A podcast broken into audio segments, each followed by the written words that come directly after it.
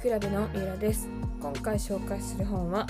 選択的シングルの時代30カ国以上のデータが示す結婚神話の真実と新しい生き方です。よろしくお願いします。ということでですね今回紹介したのは6月に出たばかりの新しい本になります。シングルって、いわゆる独身のことです。でえっとこの著者の方はエリアキム・キスレフさんという方で、えっと、イスラエルの方になります。なので一番最初のプロローグはですね、自分が子供だった時ですかね、えっと、エルサレムで、えっと、シナゴーグの中の様子から始まります。はい、で、そのお父さんと、その成人した息子が2人で暮らしているところを見てこの人たちはどういうふうに過ごしてるんだろうなって思った自分の気持ちを振り返るですね。はい。ということでこのシングルっていうのが実は一人で独身でいるっていうことはですね実は社会的なスティグマとしてスティグマっていうのはあるこの人はこういうものだっていう差別的な視線っていうことですかね独身差別みたいなものが存在するよっていうのがこの本が語っているところになりそれに対してあのどのようにあのうんそれが必ずしも決して悪いことではなくてその人たちが示す新しい生き方新しい幸せのあり方っていうのは何なのかっていうところをあの解明していくという社会学の本になっています。でこの本自体はあの日本では今年出たばかりなんですけれども2019年にアメリカで出版された本になっていてアメリカで結構その当時ちょっと話題になったのかなっていう売り文句に、はい、なっています。うん、ですが、まあ、2019年って、まあ、今言ったら皆さんもわかると思うんですけど、まあ、コロナ前のところで書いてあるので、まあ、というかコロナ前の時点でこれだけの本があって4年の時差を経てやっと日本に来たっていうところもまたちょっとうーんって思うところではあるんですけどそれでもかなり鋭い指摘がいろいろあるのかなっていうところで今のコロナ後のこの2023年の今の現代の日本にもいろいろ学びのある本なのかなというふうに思います。でですね、まあ、シングルって言ってもいろんな定義があるじゃないかっていうとこなんですけど、まあ、この本で言うシングルっていうのはひとまずですねいわゆる、えっと、最初から独り身で暮らすわっていう方もシングルとしているしあと離婚した後でえっと、一人になった方、配偶者に先立たれた方っていう人たちのことをシングルの人たちとしていて、その中でも3つにこう分けているよっていうところですね。で、えっと、同棲してる人たちは、こう、この本の中ではシングルの一部としては使わずに、ま、結婚してる人たち寄りの側みたいにしていますっていうところですね。結構国によってはですね同性も正式な結婚と同じような権利を与えられたりとかすることが、ね、多いですけど日本はまだちょっとそこまで行ってないですけどはいっていう風なところから、えー、必ずしも独身だからって不幸なのっていうところをまず持っていくところですよね。結構世界的にもなんか独身の日とか独身もお祝いしようみたいな流れがありますよねとこで一緒で言ってるんですけどまあなんと日本に関してもそれだけで説があってですね、はい、シングルの台頭する世界の最先端といる国はおそらく日本だろうなんて書いてありまして、はい、日本で私シングルをやっておりますが、はい、身に迫るものがありますね。ちょっとそのままそこのとこ読むと、日本の国立社会保障人口問題研究所による統計を見ると、未婚の18から34歳の日本人のうち、交際している異性がいない人の割合は、男性では70%近く、女性では60%近くになっている。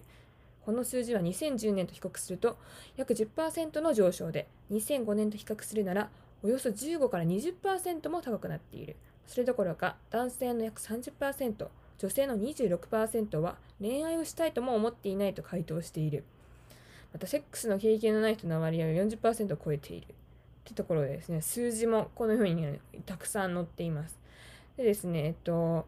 草食男子の話がもうこの後ね2006年にそれ名付けられてますよみたいなことがも書いてあってですね日本の事例もかなりいろいろ書いてありますあと他の国もイランとかのね例も書いてあるんですけどなんでに結婚に憧れなくなったのかっていうのこのえっ、とね著者の方は先ほど見た社会学者なんですねキスレフさんは。なのでこういう点ですっていうんで人口統計上の変化だったりだとかあと社会における女性の役割の変化女性の社会進出ってことですよね。3つ目が離婚時代におけるリスク回避。まあ結婚したとしても一生入れるわけじゃないよねっていうそこの別れた後のいろいろスタモンダーを考えるとそこのリスクを回避したいっていう人が増えている。と4つ目が経済の変化資本主義と大量消費主義の広まり。っていうことで、まあ、自分にどうお金をかけるかっ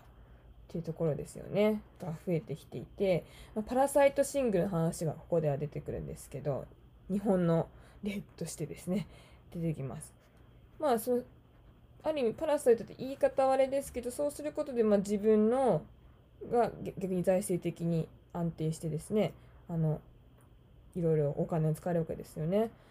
ここに本文に書いてあるの見ると、お金を節約するためであれ、もっと稼ぐためであれ、独身のお金持たちは結婚を商品と考え、我慢する価値のあるほどの利益はないという結論に達する。ということでですね、なんか、親と一緒に暮らして、お金はあんまり自分のために使いたいなって人も増えてるよ、みたいな話だったりとかも出てきております。次、宗教的価値観の変化っていうのも一つ。だんだんそういう結婚とかに対してすごいプレッシャーとかもだんだん薄くなってきている。宗教的な意味でもカトリックとかもだんだんそこら辺を無理にプッシュしなくていいんじゃないかっていう風ななんか中になってきてたりとかしてそういうところも影響している。そうです。3つ目に文化的変化。だんだんドラマとかでもそういう風に、えっと、シングルの人がポップカルチャー上でも社会的文化的に注目を集めるようになってきている。で必ずしもシングルの人は今までチャンスを逃して独り身だったのねとかあの人偏屈だからっていうのから変わってきているってことですね。7つ目が都市化。都市化ですね。都市の発展もシングルの増加と緊密な関係があるということでやっぱり都会にのところでね都心なところだと居住環境がいろいろ多様でまあ、未婚の人でも過ごしやすくなっているとですね。次こ4つ目が最後の、えっと、要因として挙げているのが国境を越えた移民っていうのも、えっと、シングルの増加の一つの理由になってて、まあ、移民の人も一人で入国することがあって多くて現地で新しく見つけるよりも、まあ、前のところで新しいとあ元の地元で探すとかそういうところだったりだとかあと移民の割合がその特に難民もらしいんですがやっぱ男女の割合がアンバランスなことが多くてなかなかあのうまくマッチングできないっていうことも起きたりするそうです。はい、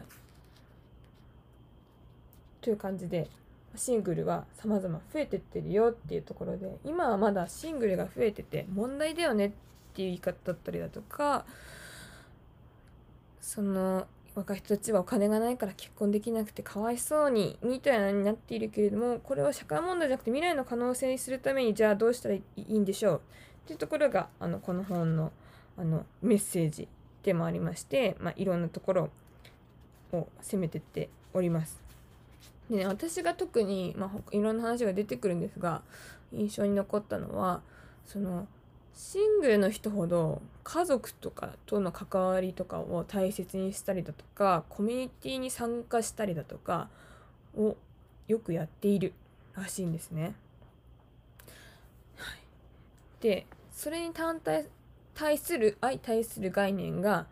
えー、っと欲深い結婚っていうふうに関係っていうふうに言われていて結婚するとどうしてもパートナーに対して時間を使いたいとかあのそこの関係性の中であの終わってしまうところが多いんだけれどもそのシングルだとじゃあコミュニティでどうするかとかあの自分も倒れた時にどうなるかわからないからあのそのコミュニティの年配の人たちにあの面倒を見てあげようとかそういう風になる人が結果的に多いそうでそうなると自然とこう社会で孤立をあまりせず例えばカップルでもしパートに先立たれてしまった場合とかはそこから先にまた一から関係を作らなきゃとかで孤立してしまうんだけれどもシングル人はそういうのをなんか分散させるのがうまいみたいな話とかも出てきます。でなんか特に面白いなと思ったのはその友達との共同生活で暮らしていくっていう機能を決める人もいてそこをもうちょっと法的にあのサポートするその友達のパートナーと伝わりますかね？あの暮らすなってもその法律上であるパートナーのように暮らせるみたいな制度を作ったらいいんじゃないかっていう風な話も出ていてそれもなんかいいなって思ったんですよね。なんか結構その今まで友情っていうのは軽視されがちだったけどそこが改めて見直されてるんじゃないかっていうところで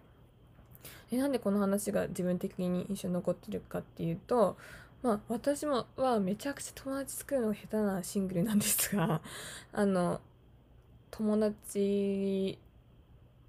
とかコミュニティに入っていくのってやっぱり大事なんだなっていうのとなんか私がこうそこら辺がうまくいってないから逆に今すごいモヤモヤしてるのかなっていう風なところも思ったりしました。あとはあのそうですね。自分もなんか恋愛よりかはそういう友達関係とかの方がこううまく共同生活が送れるんじゃないかなって予感がしてるのでなんかそういう風に制度を設けたらいいんじゃないかっていう提案がねもう2019年よりちょっと前の段階でされてたりするっていうのはああなるほどっていうふうに思いました。でもう一点あのそうですね。独身差別っていうことに関して言うとですねただ単に社会的に「えー、あの人独り身だからな」っていう冷たい姿勢にさらされるよっていうだけじゃなくて結構社会的にもあのまあ日本だったらねまあいわゆるその言葉で来てないですけどこの本には扶養控除だったりだとか結婚したらいろいろ免除になるものとかがいろいろあったりうーん支援があったりすることがあるけれども独り身にはあまりそういう支援がなくて結果的に多くいろいろお金を払わなきゃいけない。っっていうところがあるっていう課題があって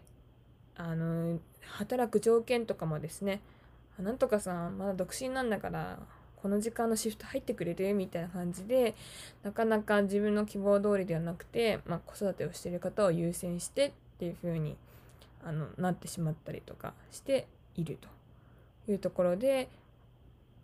こう社会的な構造の問題でもあの差別されることがあるっていうところですね。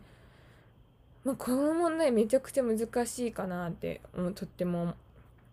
思うんですよね。だその子供を育てるのにそのやっぱりどうしても時間ももう突発的なこともたくさん起こるしあのそのかそういうふうにお子さんがいる方々がそういうふうに無理できないっていう状況ももちろんあるですよね。でかといってその幸せが自分に来たらうーんって思うこともあるだけど私は比較的しょうがないのかなって思っちゃうタイプなんですけどあん,、まあんまり経験してないので何とも言えないですがなんか自分はそういうのはやっぱねあの動ける人が頑張るべきなのかなって思ってしまうけれどやっぱりそうですよね。言ったもん勝ちになってしまうというかなのかなどうなんでしょうっていうのを結構今子育てのかしてる方の話とか聞いてると、うん、思うことがあります。うん、でですよね結構ねそういうふうに子育てをしなきゃいけないっていうふうにこうキャリアを考えるとこうあの考えづらかったりするところもねあってうんそれゆえにシングルっていう道を取る人もいると思うんですけど。うーん。などなどえっとただ単に自分個人の過ごし方っていうだけじゃなくて政策的な面からもじゃあどう考えていくかっていう話も出てきますよね。でこの作者の方は最近本を出されているっぽくてですね調べたところ。えっと Relationships 5.0 How AI, VR, and robots will reshape our emotional lives っていうのを作ってですね、この本の最後の方でも、あの、その、ロボットとか、そういうのが、技術が、あの、そういう寂しさを紛らわすものになるんじゃないかって話が出て SF じゃんみたいな感じなんですけど多分そういう話もあの次の本のところでは書いてらっしゃるのかなっていう感じですよね。これは去年出た本らしいんですけど、はい、もう2019年時点でねこうロボットがそういう寂しさを埋めるものになるよなんだ日本が最先端みたいに書いてあったりするんですけど本当かなって感じですがねそこら辺もねどうなっていくんですかね。私めっちゃアナログ人間めっちゃでもないですかね。アナログ人間なのでなんかピンときてないところもあると思うんですけどまあそれこそねかつてはそうやってオンラインで会議することすら信じられなかった時代がそれも変わってきてたりするしまあそうだけどプライベートな面で言ったらマッチングアプリとかね世の中にもありますよね。そういうのも考えたりするとまあ意外と言われてることは実現しちゃうのかなってちょっと思ったりしています。でちょっとねあうこの本すごい勇気づけられていろいろ考えさせられて面白かったなっていうふうに思っていてちょっとまとまらな話になっちゃいましたね。一人だと厳しいですね。すみません。えっとこの本を読んでですねもう一回思い出したのがですね同じくイスラエルの研究者によって書かれた本を以前紹介したんですけど皆さん覚えてますでしょうか？覚えてたらすごいですね。はい。